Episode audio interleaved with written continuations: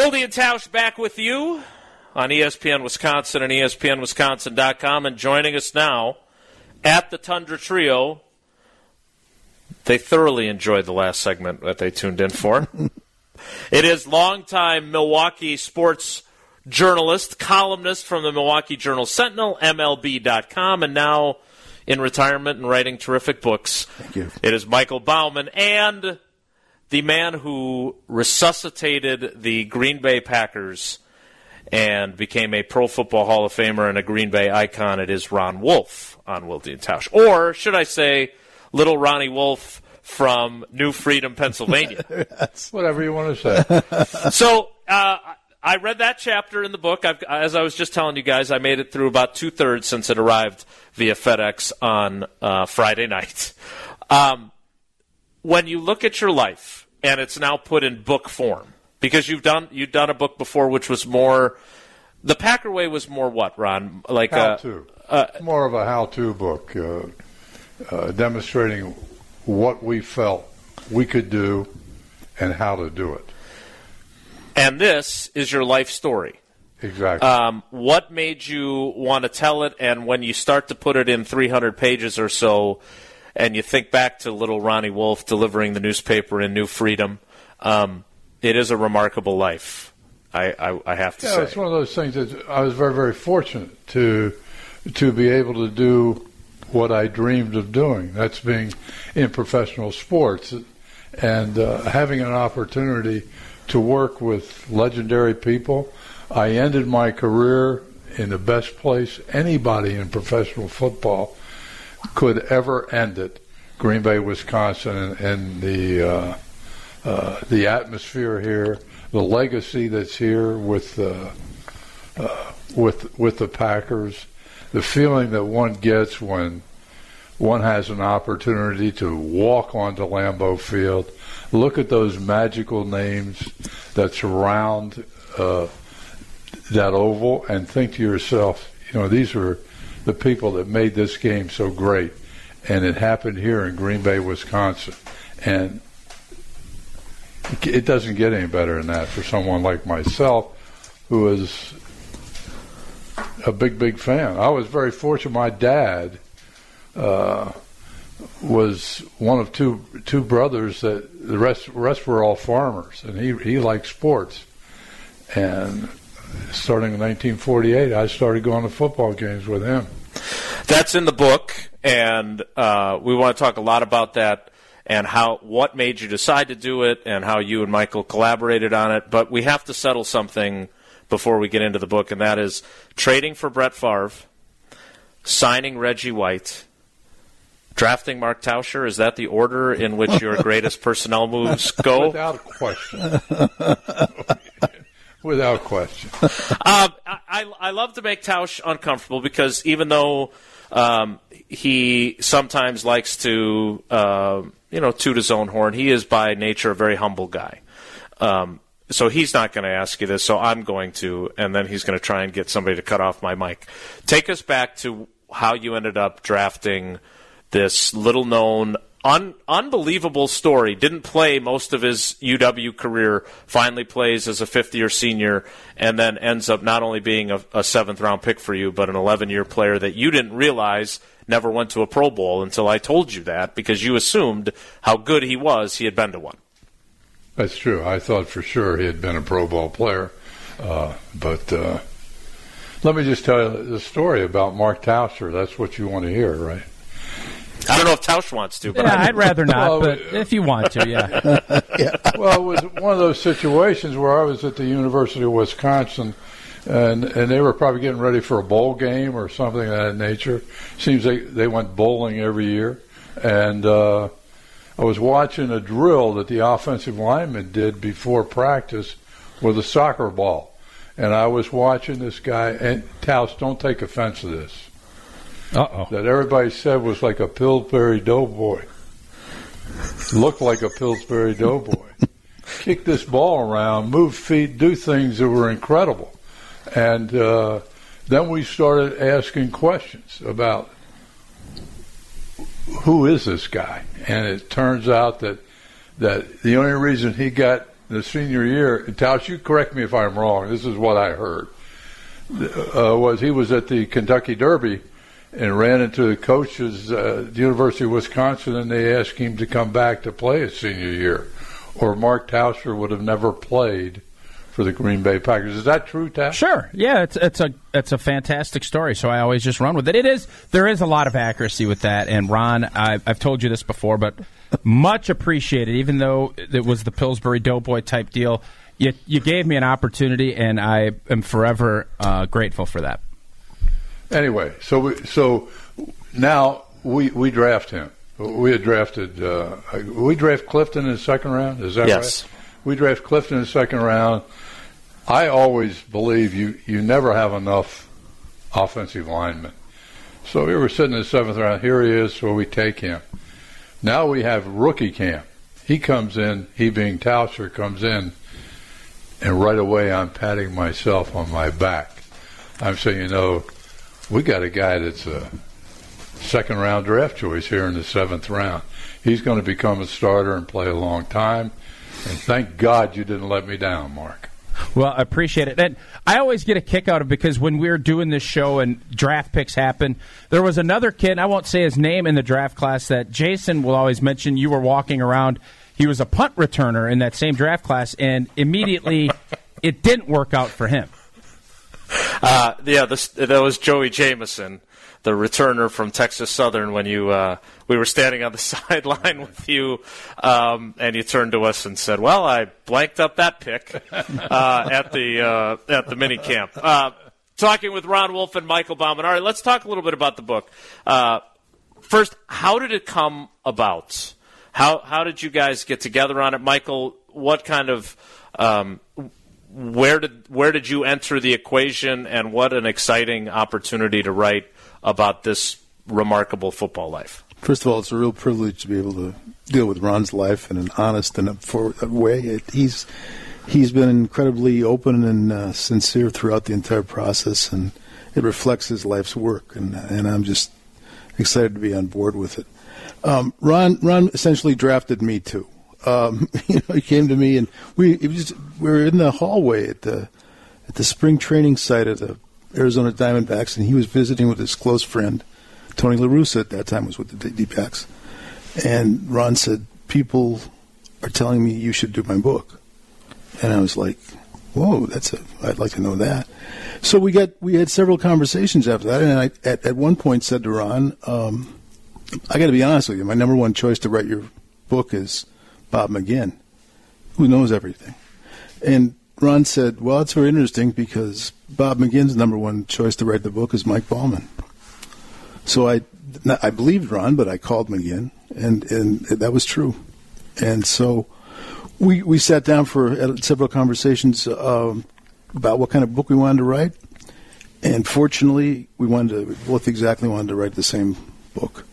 So after that, it was uh, Ron put me in touch with a lot of different people who probably in some cases wouldn't have spoken to me if it hadn't been for Ron's intercession. But um, it, it, everybody who I spoke with, and there's maybe 30 separate people with, you know, many of whom I talked to several times, was just delighted to be participating. It was incredible. And I, what I recognized after this procedure is that Ron, well, you knew how well admired he was, and you knew the quality of his work, and, but I, I didn't fully real, realize how well liked he is among the people who know him best who've worked with him. Um, so it, it, it became a real uh, sort of labor of love after a while. You know, this, this, and again, I'm I was born in Green Bay. I grew up in northeastern Wisconsin. You know, uh, my family first arrived in Wisconsin in 1848, and and we're still getting used to the climate. But, but, but but but but you know, but the the whole thing is so I I think I think also Ron wanted somebody who had lived through this personally and professionally, and you know, so I covered the Packers in the lean years and also right. throughout Ron's tenure. So I, you know, I had a feeling about what this meant to people, this transformation, this resurrection of the franchise. Ron, what? Um, so you've got people telling you you should write a book. What convinced you to actually do it? Tausch likes to tease me because Pete Dougherty and I, Pete Dougherty from the Green Bay Press Gazette, and I have been trying to convince Dick Bennett that his life story merits a book as well, and we're not having nearly the same success. So, what made you feel comfortable to to tell your life story? I think what what it was several people coming to me and saying your story needs to be told. Uh, look what uh, look what you accomplished at the end of your career with the resurrection of the Green Bay Packers, and I kept getting that uh, all the time. So I figured, well, let me let me check it out. Let me find what what people who are in the business really feel like feel if this would be any good. So I checked with several people, and Parcells was he one of the people you asked? no, not really. I'm talking about media people. Okay. You know, would, would this be would this be something that people would be interested in hearing? And uh, they all say, "Oh yeah, you need to tell the story." And these were guys that lived through it, uh, lived through uh, things with with Oakland, some things in Tampa. Uh, obviously, nothing with New York, but it, certainly with uh, Green Bay. So, I guess when I look at your career, and we'll talk plenty about the resurrection of this franchise and all the things that you accomplished, but to me, the most amazing thing is that the Green Bay Packers actually had a chance to hire you once before. And that's in the book as well. When you and Bob Harlan go down Oneida Street and have a late night dinner at Denny's when you get to town, and then the Packers basically found a way to run you out of town and make you not want the job. Can you share that instance first before we talk about how they were smart enough to hire you the second time around when Bob Harlan was in Okay. charge? You have to understand now. I, I, when I was contacted to come to Green Bay, I, I was in Honolulu at the Hula Bowl, and they're telling me I love this story. you have to you have to call the judge. You have to call the judge. Forrest Gregg's telling me I have to call the judge. I have no idea who the judge is. Uh, because I'm in the America con- American conference and don't know very very little about the national conference. Anyway, uh, so we we fly to L.A. back home to L.A. I, I run into the office. I, I look at maybe four or five uh, films, or I, I think it was still films then, of Green Bay to refresh my memory of who who who actually played for the Packers and how good they were. Uh, So this is 1980. six, I think. Yep. 85, 86, somewhere in there. Hop on an airplane, fly to Chicago. I'm delayed in Chicago for three or four hours. As everyone because is. of snow in Green Bay. Can you imagine? anyway, we land about 12:30. I'm figuring, you know, there is no way. I was supposed to land at 6:30. Land at 12:30. There's no way anybody's going to be waiting for me. And lo and behold, there was Bob Harlan. I was shocked. And uh, we ended up the only place open was Denny's.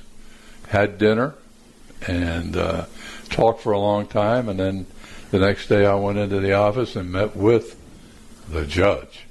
And right away, I knew this what this ain't to work, buddies. You know, this is not going to work. So what did what did that interview? I, we've talked about this before too, but give people an idea of how that interview went with Judge Parins because you you did know fairly quickly this was not the right fit at the time. Right, I did because I, I always I had a, and I really don't remember some of them, but but I had a list of ten things that, that I wanted to, answers on, and they were real meaningless. They they weren't deal breakers or they weren't, but I just wanted to see what the answer would be, and after the third one was a no, it was over, and. I mean, he, he could have offered me this house I'm in right now, and it would still be over. So, but it, it is su- that is such a crucial moment. You don't know it at the time, but for everything that happens then in 1991, because Bob Harlan knew from the moment he decided to make the changes that he wanted to make that you were his guy, and that's what set up all the things that you accomplished. Did you feel that connection with him right away, even during that visit, not knowing what it was going to lead to? You know what? Uh, that's, that's a wonderful question. I wish I, obviously, the, proper answer would be yes, but I don't. I really don't remember. You've I always been remember- honest. I remember that we were uh, very cordial. I, I know it was easy to talk to Bob. Uh, it was about football and it was about the Packers, and those were things that really impressed me. More with Ron Wolf and Michael Bauman. Again, the book is Ron Wolf and the Green Bay Packers. Mike Holmgren, Brett Favre, Reggie White, and the Pack's return to glory in the 1990s. More on Wilde and Tausch straight ahead. Stick around. Wilde and Tausch back with you. Ron Wolf and Michael Bauman here with us at the Tundra Trio in Green Bay as they get ready for your book signing this evening at the Barnes and Noble on Oneida Street. So if you're listening in Green Bay, what time does uh, what time does that kick off? 7 p.m. Are we expecting a uh, large throng of people there? One hopes. We will. Uh, we, well, we look forward to that. We hope that that um, happens. What was your Ron? What was your favorite? You have so many stories, and um, I've enjoyed getting to write about a lot of them. Was there a favorite part of your life that you got to tell as you worked on this book with Michael? Oh, I think how how we ended here uh, in Green Bay with the with the Green Bay Packers. I've already touched on that briefly about what it means for someone to have an opportunity to come to such a historic franchise as as the Packers, realizing not totally realizing exactly the true history of the Green Bay Packers, and having a person by the name of Lee Remmel educate me about the history of uh, of of the Packers under Lambeau and certainly Lombardi, and tell me about those things and introduced me to a, a video called the Grandstand Franchise, uh, which really filled in all the blanks for me and made me realize that yeah, we could make we could make this happen. All we had to do was take advantage of what of, what, of the tradition of the Green Bay Packers, which we did. Started with honorary captaincy program, Right. Uh, bringing players back to talk to our current players to tell them yes, you know you can be successful here. Look, they named the trophy after this guy. This guy you ride down the street every day. I would venture to say, uh, Jason, eighty-five percent of our team had no idea who uh, Vince Lombardi was. Wow. Uh, they saw his name and they rode down Lombardi Avenue, but hey, it's just a street. Uh, but doing things like that, that to me, that all the people tell me I was crazy to come here. Well, I had nowhere else to go. I mean, no, no one was banging on my You were door. 53 years old. You Right. didn't know if you'd get another chance. Exactly, and I wanted that that opportunity, and here here it was presented to me, and the first day I'm on the job officially at a game happens to be in Atlanta Fulton County Stadium. And I'm sitting having a hot dog, and a friend of mine taps me on the back and says, if you want to see Brett Favre throw, you better watch now because when the team comes out, Glanville won't let him throw. So right away I know what. Aha. I got a shot to get this guy. And uh, talking to Bob Harlan about that, and he said, "Well, you go before the executive committee on Tuesday, tell them what you want to do." And I told them what I want to do, what I wanted to do, and uh, told them all the things that Brett Favre would do. And you know what? I missed. He was actually a lot better than I told those people in the executive committee that he was going to be. And uh, but I am sure I would have liked to have been a fly on the wall when I walked out of that room because I'm sure those guys looked at Harlan and said, "My word, what do we do here? We got an idiot in here." anyway, it all worked.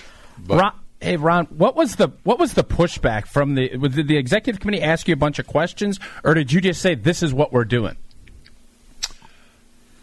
You know what, Taz, that's a great question. I uh, I think I told him this is what we're doing, and uh, because I was convinced this was the guy uh, to to lead us, and we have in uh, in the Packers office, they have a some something was just remarkable. They had a board with every the roster of every team in the National Football League by position, so you could just walk down the quarterbacks, say, and you'd walk down the quarterbacks, and you would see here's the quarterback drafted in the first round, second round, third round.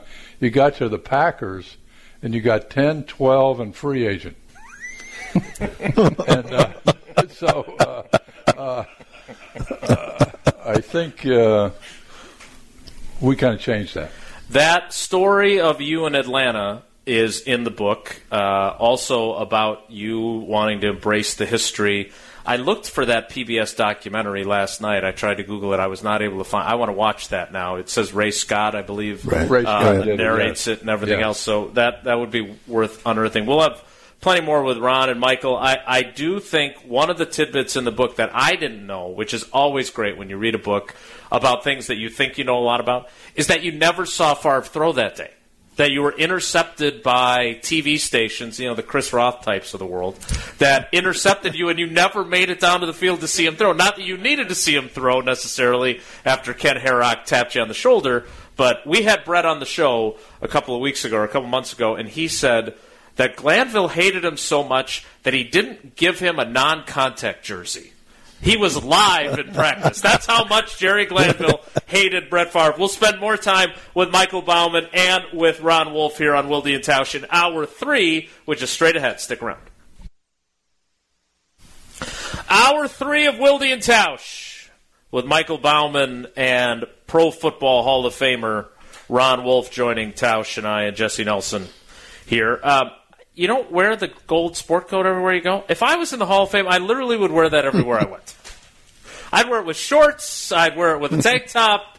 Uh, no, when do you do you just wear it for the ceremonies? When do you wear it? I wear it for the ceremonies because no one can can believe that someone someone like me that looks like me could ever ever have been a football player. You know, I, there's a part of the book that I didn't know too, and that was how you got your start in football and the connection that was made f- for you with Al Davis to get you started. You had written, you know, you were basically me uh, writing for uh, about pro football, and then you obviously became much more successful. What um, tell tell folks that don't know that part, and they can read it in the book again. Ron Wolf and the Green Bay Packers, and a bunch of other people's names on the cover, along with Michael Bauman's. What? How did you get started? I got started. Uh, I was very fortunate in 1962 to get a job at a, a pro football newspaper called Pro Football Illustrated in Chicago, Illinois, and uh, it was a startup. Uh, Ted Elbert was the editor, and I would write to him. I was going to school at the University of Oklahoma at that time. I would write him and correct mistakes he had made in his columns and things of that nature. So he uh, Michael, did he do that with the book? He was very helpful with the book. There were some misspellings of older football players that were yeah. cleaned up by Mr. Wolf so initially. Anyway, so he, they hire me. He he hires me, and I go up to Chicago, and what an education that was. This, we're talking 1962. You have to understand the National Football League is it, and the American Football League is up and running. Everything the National Football League did was out of Chicago because of George Halas. And the draft was there, the college all star game was there, league meetings were there. So I was bumping into these people, uh, which which was very very intriguing, and getting to meet Pete Rozelle and a fellow by the name of Jim Kensil, who was Pete Rozelle's right hand man, and actually was probably the the main reason for Rozelle's success. Really? Uh, I mean, he had, he had one of those minds that we all wish we uh, we would have. Anyway, and guess what happened? The paper went belly up. I go back to Oklahoma. The paper starts up again. Al Davis is named head coach and general manager of the Oakland Raiders. Ted Elbert happens to be in San Francisco at his sister's wedding. He now goes across the bay to Oakland to interview Al Davis so he can write the trip off. Al mentions during the course of the interview that he needs somebody in his personnel department who knew names. Ted recommended me. Al called me, brought me out for trial basis. This is 1963 now, and uh, starting in training camp, and I was about five feet off the air, off the ground, when, when he called me, and I was walking, walking around, and and he took and trained me. So that's the story. In, in the book, you talk about uh, Al Davis, and and for a lot of younger fans, you know, we we see the eccentricities and the uh, rebel approach that he had with the NFL. But Michael, you pointed out in there, he had a 181 IQ. He was a brilliant football and business mind. In what ways? I mean, I'm sure there are hundreds of ways, but in what ways did he most influence you in your approach? In what ways? He, the way I mean, he, every way. I'm yeah, assuming, obviously but- every way because he gave me the opportunity. He trained me. Uh, he believed that a picture was worth a thousand words. We would start every night. Uh, you have to understand this was 1963. You had four assistant coaches and a head coach. Now you got 24 assistant Right. coaches. we, uh, we would start with say all the left tackles, and we're in the American Football League, so we're talking about seven teams. We know our team, so we we're, we're grading each left tackle, and you you could see by by watching who could play, who couldn't play, who would you know who was who was first, who was sixth, all that kind of stuff. So that's how we did it, and uh, it was all by comparison, which was very very interesting.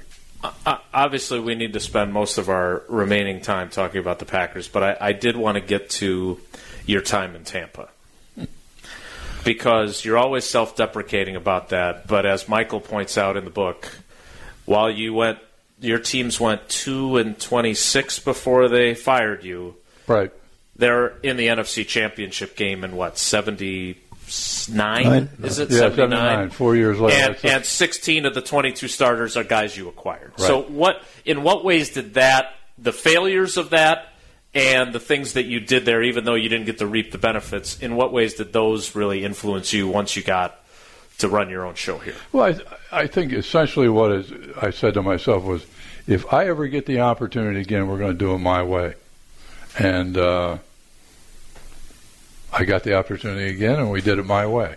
Because you didn't you weren't able to do it your way there? Oh no, were- I was able to do it my way, but you have to understand that in Tampa we had a a, a new owner uh, who was more interested in making money and revolutionizing the financial aspects of the National Football League, and we had a, a coach from the University of Southern California who who was was legendary, and uh, didn't help.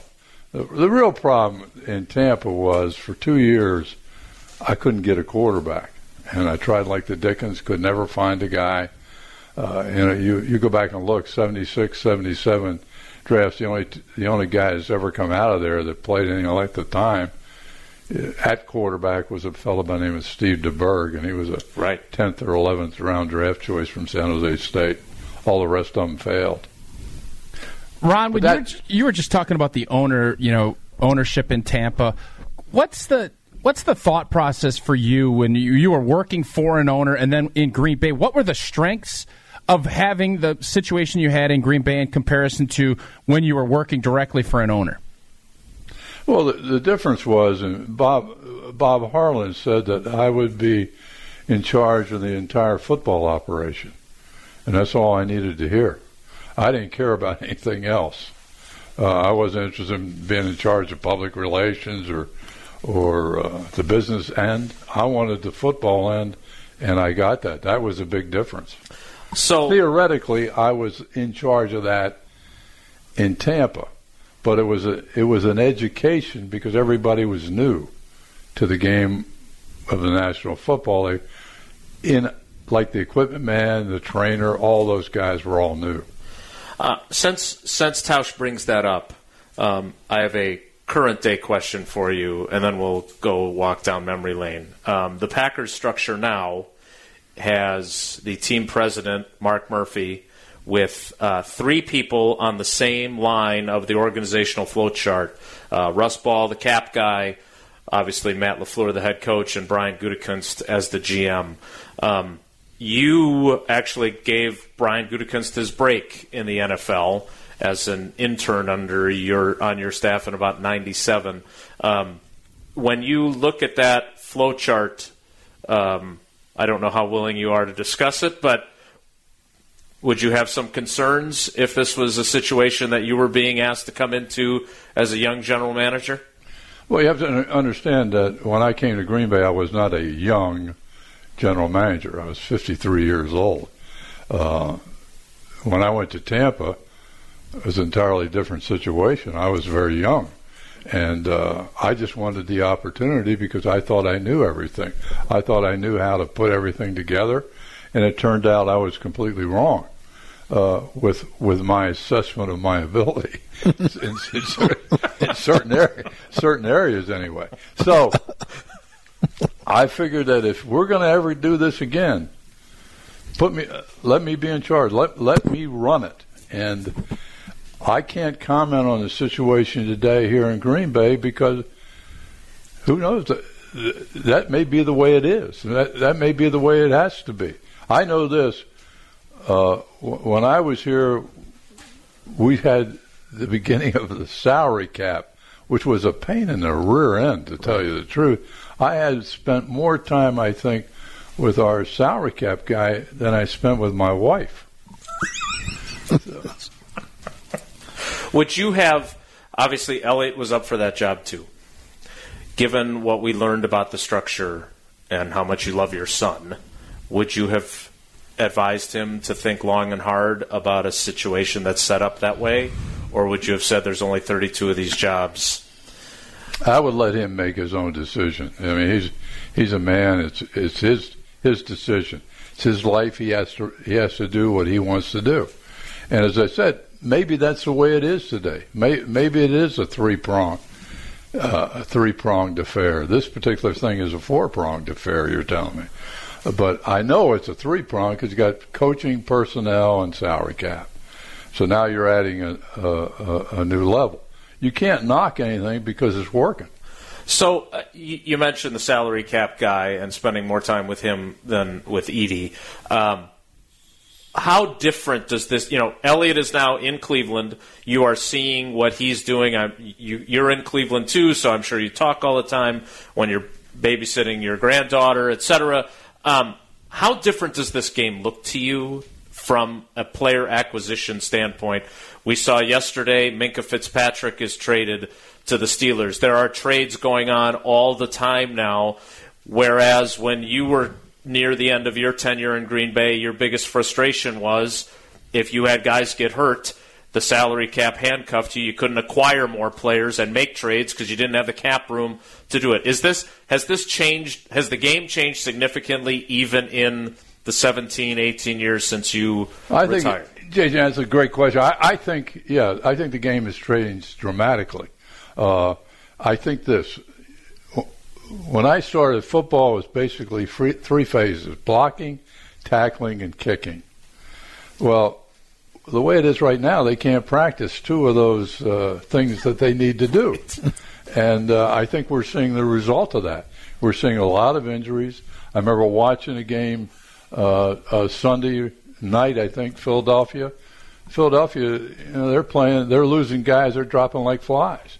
And I, I think it's because they don't get the practice that they need.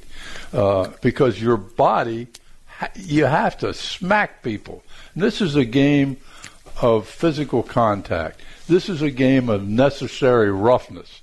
You can't just act like it's a light switch and flip it on and expect things to happen. Now, some people are going to say, oh, yeah, some teams it's working for. Yeah, some teams it's working for, some teams it doesn't work for. But you look, look at last night. Uh, uh, I'm told that the Jets lost. Uh, they lost their backup quarterback. They did, and uh, I mean, it's it's just the way it is. I, to me, that's the difference in the game. But also, the salary cap restrictions are less because the cap has exploded. Yeah, but you, I think you still have to take that into consideration. I mean, you still have to be now. Now, now you can make deals though. I could call up a guy like Mark Tauscher and say, "Hey, Taus, you want to give you extra two years? You know, if you you'll cut back or something." Right. Things, and people do that. So, I, I'm sure there are a lot of ways to skin a cat. Hey, Ron, you were talking about football and how the, there is less and less contact. Where do you see this game going? Are you concerned? There are people concerned with the youth numbers. Are you concerned at all about the longevity of football? Kind of just as as we're looking how this thing is going. Uh, no, I'm not, and I'll tell you why. Uh, I I winter in Florida, and uh, in Florida we have the ACC and the SEC, and those people love football, and that's never going to change. That is never going to change. I have been places where people tell me that they'd prefer to go to an SEC game rather than an NFL game because it's more like football. Wow. How about that one? And uh, I don't know about that, but it's what people say. I mean, Well, the SEC thinks pretty highly of itself. That's for sure. yeah, no, it sure does. It sure does. We'll spend more time with Ron Wolf and Michael Bauman. Again, they, you're doing the the book signing. If you're in Green Bay, is tonight at the Barnes and Noble on Oneida Street, Correct. Tipping off at seven. Right. And then you're in Madison later this week as well for all of our Madison listeners. Yeah, For our Madison listeners, we're in Madison on Thursday night at seven o'clock at the Barnes and Noble at West Towne, We will uh, give that information again. and, and Wednesday, tomorrow night, we are in Milwaukee at Boswell Book Company on Milwaukee's east side. Ah, they've done a lot of book signings over the years. oh, they, they really they're doing over there. exactly. Yes, we sh- we should be there several nights. So there you go. Uh, we'll uh, we'll give that information again, and we'll tweet it out as well. But Milwaukee at Boswell Book Company. tomorrow night, and then Madison uh, at the Barnes and Noble on the west side at West Towne on Thursday night, and tonight again in Green Bay at seven o'clock at the Barnes and Noble on Oneida Street. More with Ron Wolf and Michael Bauman next. It's Wilde and Tausch.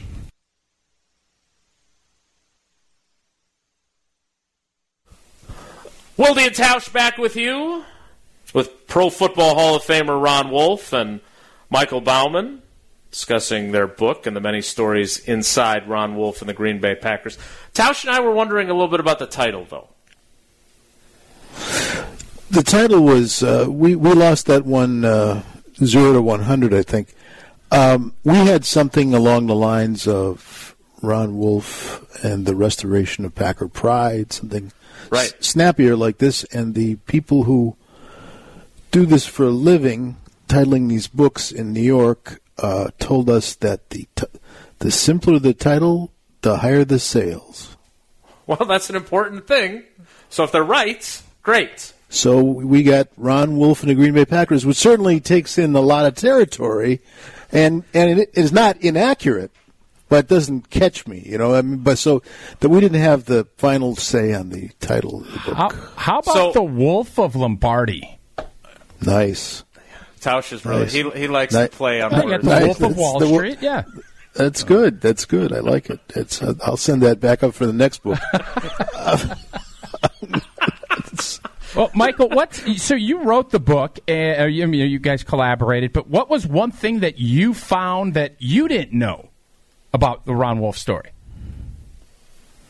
Well, Tausch, I think uh, in general, um, uh, what I what I found was that uh, Ron was really likable. You know, I mean, not saying that this is a public secret. So you kind of thought he was a jerk before this, and now you think he's a likable guy. no, no.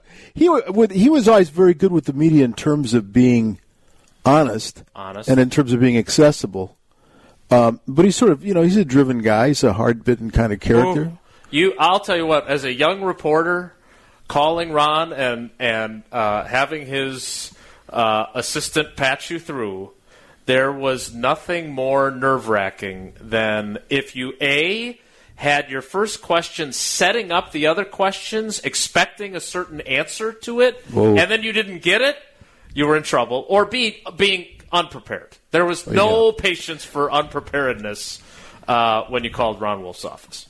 Yeah, the, I mean, th- the book is full of anecdotes of guys saying, "Look, you know, I just wanted Ron to be pleased with what we did because such a genial character and such a nice guy and such a supportive care, you know, boss and the whole thing like that.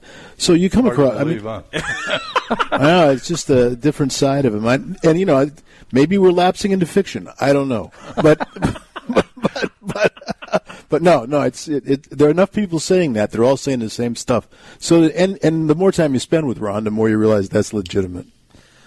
Um, you did have a gruff exterior at times, though, and to succeed, you have to be tough in this job and tell people things they don't want to hear, including you're no longer employed. How did you balance that with the kind of person you actually are, which we learned more about in the book while you were doing the job? You have a job to do. I mean, it's uh, it's not about Ron Wolf. It's about the Green Bay Packers, and I, I sold that to all the people that work for us. Look, we're going to draft a player. Let's let's get this straight. This is not your player. It's not my player. It's not the head coach's player. It's the Green Bay Packers player. So let's make sure we pick the proper guy, and let's get on with it. And look, if we make a mistake, I will fix that mistake. I will cut that guy. The reason I say that, I had had a heart attack in 1990, so I figured I don't have much time. So I'm not going to go to practice every day and watch a first, second, or third round draft choice run around the field on Oneida Street. No, and I know he can't play. Take up my time. He's going to go. He's going to get out of here And then I'll explain to you guys why I made such a poor choice. I'd rather do that than waste everybody's time, including mine, trying to put a better football team together. You did. You always said the you don't compound a mistake by staying with it, and and you made some pretty tough calls. When you look at Terrell Buckley's career, do you feel either that you gave up on him too early, or that the kind of career he ended up putting together showed that your pick wasn't such a bad idea after all when you took him? Well, you know, we can do this now. Let's just set the record straight here. When I'm going to answer your question, yeah, I think we, we gave up on it. He is still to this day.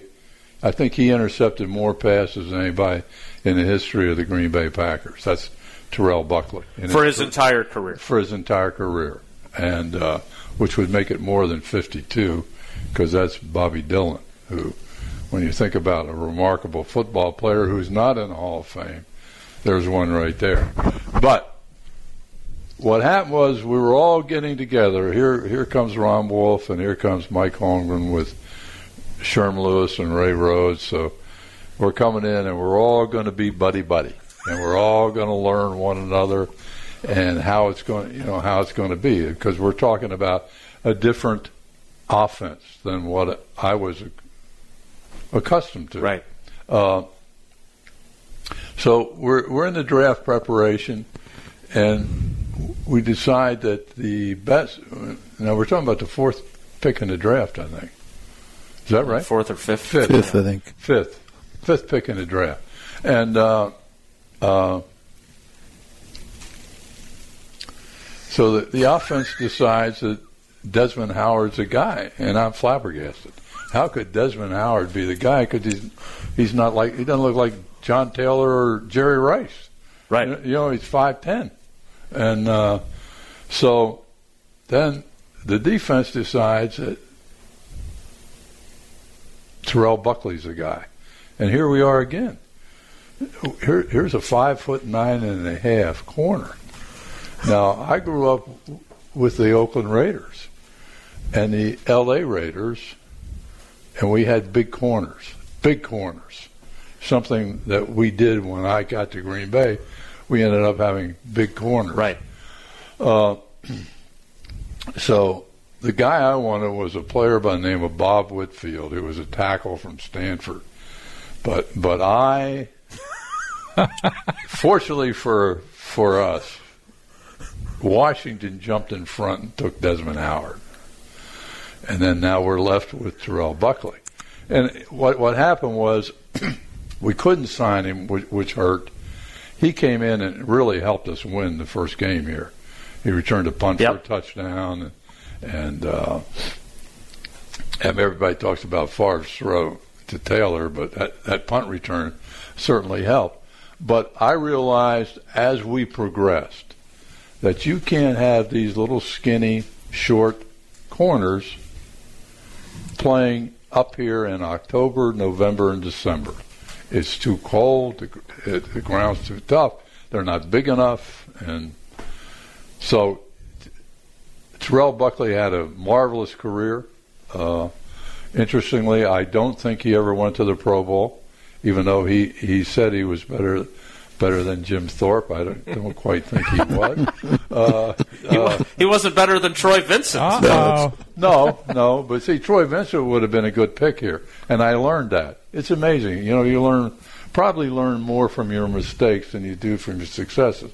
But I learned that very easily that that that I made a serious error here with not selecting the guy right down the road.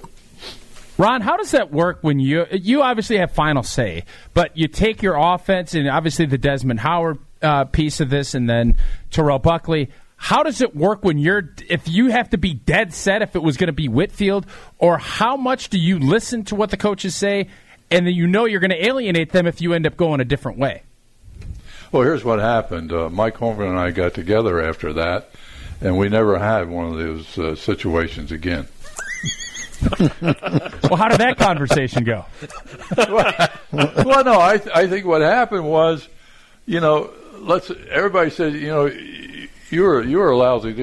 A lot of your first round draft choices never made it. Well, my first first round draft choice was Brett Favre for the Green Bay Packers. I gave up a number one for Brett Favre, and my first second round draft choice for the Green Bay Packers was Mike Holmgren. So that's not too bad right there two guys of that caliber coming here. And with that, after Mike saw how good Favre was going to be, he more or less went with me with personnel. I will say this. In eight years we were together, we never had one personnel disagreement, which is remarkable because he bought into the same thing is always about the Packers. It's not about us. It's about the Packers. Well, if you would have gotten Ray Lewis, if he hadn't st- been oh. stalling oh, out from under uh, you. You know, I still think about that to this day. You know, how idiotic I was. I could have jumped up maybe and gotten Ray Lewis. But no, I'm going to be a genius and sit back here. At my 20 seconds Blue. no, John, John Michaels was terrific. More with Ron Wolf and Michael Bauman here at the Tundra Trio. More next. It's Wilde and Tausch.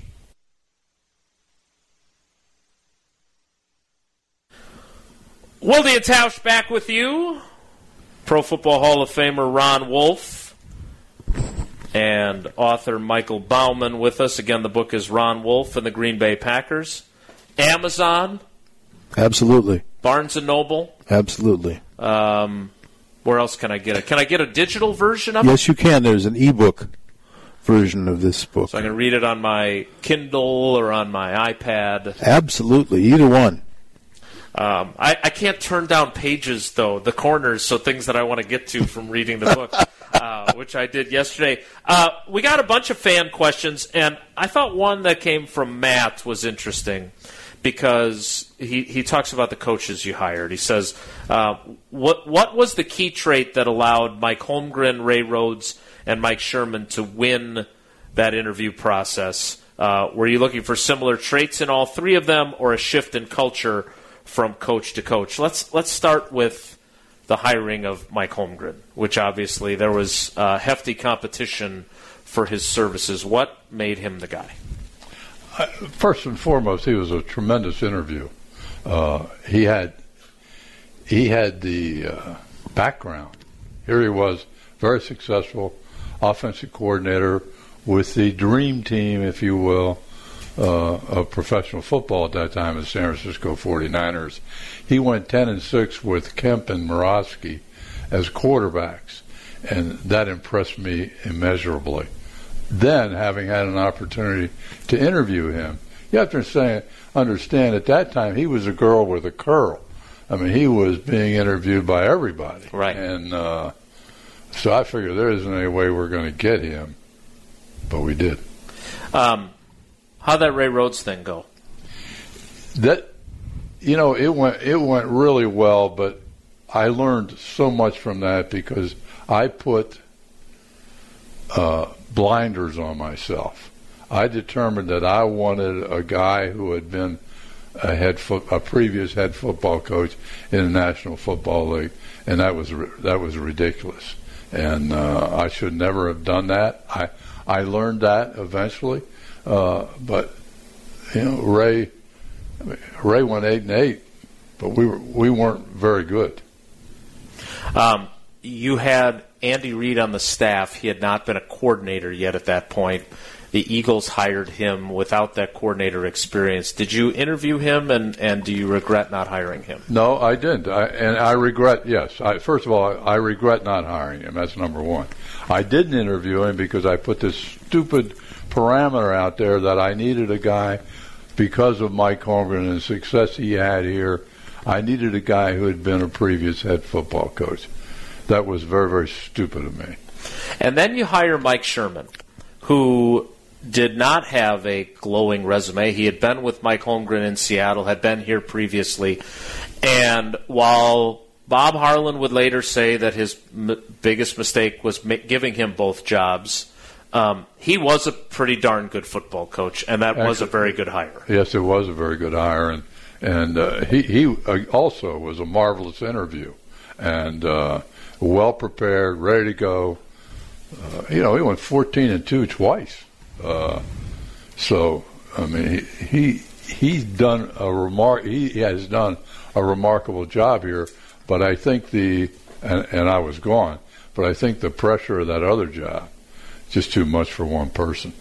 Ron, is there a shelf life you think where players listening to a coach is it eight to ten years? Obviously, without you know, take Bill Belichick out of the equation. But do you think there is a kind of a shelf life for a head coach? I think so. I think that's been demonstrated time after time. What is it? I don't. I do not know. There are some guys that, as they become more successful, uh, they think they know it all. I'm talking about head coaches here now. They think they know it all. You don't have to tell them anything. Some people, the way they present themselves, they turn the team off. I've seen that happen too. So, uh, but yeah, I believe there is a shelf life, and you're right. We are we are witnessing, without a doubt, the greatest coach in the history of the National Football League and, and the job that man's doing in New England. What do you think? Incredible. What makes? What do you think it is about Bill Belichick? Is it just is he that much smarter than everybody, or what is it about him that he's had so much success? I think that's an interesting question. I talked to a lot of people about that, and they said, "Well, you know, he's been in the game since the '70s. So what hasn't he seen? Uh, he's seen it all. You can run whatever you want to run, offensively or defensively. He's been there. He's done that, and I, I think what's helped him, and it's certainly no fault of his. I mean, he, he plays in the poorest division in the National Football League. I mean, you know, you, you already know that you're, you know, you got six wins. Now I got to do is win four more games. I'm in the playoffs. Um, I for- shouldn't say that, but hell, Well, it's kind of bore itself out. I mean, it, it's kind of No, bore he- itself out what- that way. Yeah. yeah. But what he has accomplished in the salary cap era, just incredible. Um, for someone who is such a historian, to say that though is pretty darn high praise. I, I guess that took caught a who would be better? I mean, who would you pick to better to be better? I mean, how could you know? I I witnessed some of these guys that that are, were super, that are in the Hall of Fame. Right. Superb head football coaches. I mean, trying to adjust every every year to a salary cap uh, limitation. That's what sets him apart from Lombardi. in Oh, without- mind, yeah, without question. Parameters of the salary Yeah. cap era. Right. Is that also what sets? Uh, not to toot your own horn, but is that also what sets you apart? Is what you were able to accomplish in the salary cap era? I mean, it was a game changer, and there were limitations that were non-existent when you were coming up in this game. Yeah, I don't want to uh, blow my own horn, but yeah, I think it does. Uh, It, it really does. Look what we did here. Right. I mean, we we came here and in 1993 through 2000, completely transformed this transformed this this franchise and made it a winner. Not only a winner, the best record in in the National Football League. So yeah, I'm very very proud of that. Now I had a lot of help. I had seven guys on our staff that eventually became general managers Right. uh, throughout the league. So in that short nine years, we we we done some good. I, I, I sure miss those trades for past or future considerations. Yeah, well, they changed. The, you know, they changed the rules on that. uh, Parcells and I still talk about that. How they they changed the rule. They couldn't make trades. I I'm glad they can do that now. Um, but those trades were uh, you. You had a few friends in the league, and you could uh, help each other kind of circumvent the waiver wire a little bit there. Well, not so much circumvent the waiver wire, but to help a guy out. For Right. example, if I knew player X wasn't going to make our team, rather than cut him, I could trade him, Right. And he would maybe have an opportunity to make a team somewhere else. Tyrone Davis is a pretty good tight end for you for a few years for Yes, past considerations Yes, from the he Jets. was. Uh, lots of uh, past considerations in this last hour and change. We'll wrap things up though with Ron Wolf and Michael Bauman live from the Tundra Trio in Green Bay in advance of their book signing this evening, just down the road on Oneida Street at Barnes and Noble. So be sure to come out so Michael doesn't have to sit there. And just quietly wait for people to come and ask which is what I did last night, and I'm not very good at it. we'll, we'll make sure more people come see you tonight here in Green Bay. More next. It's Wilde and Tausch.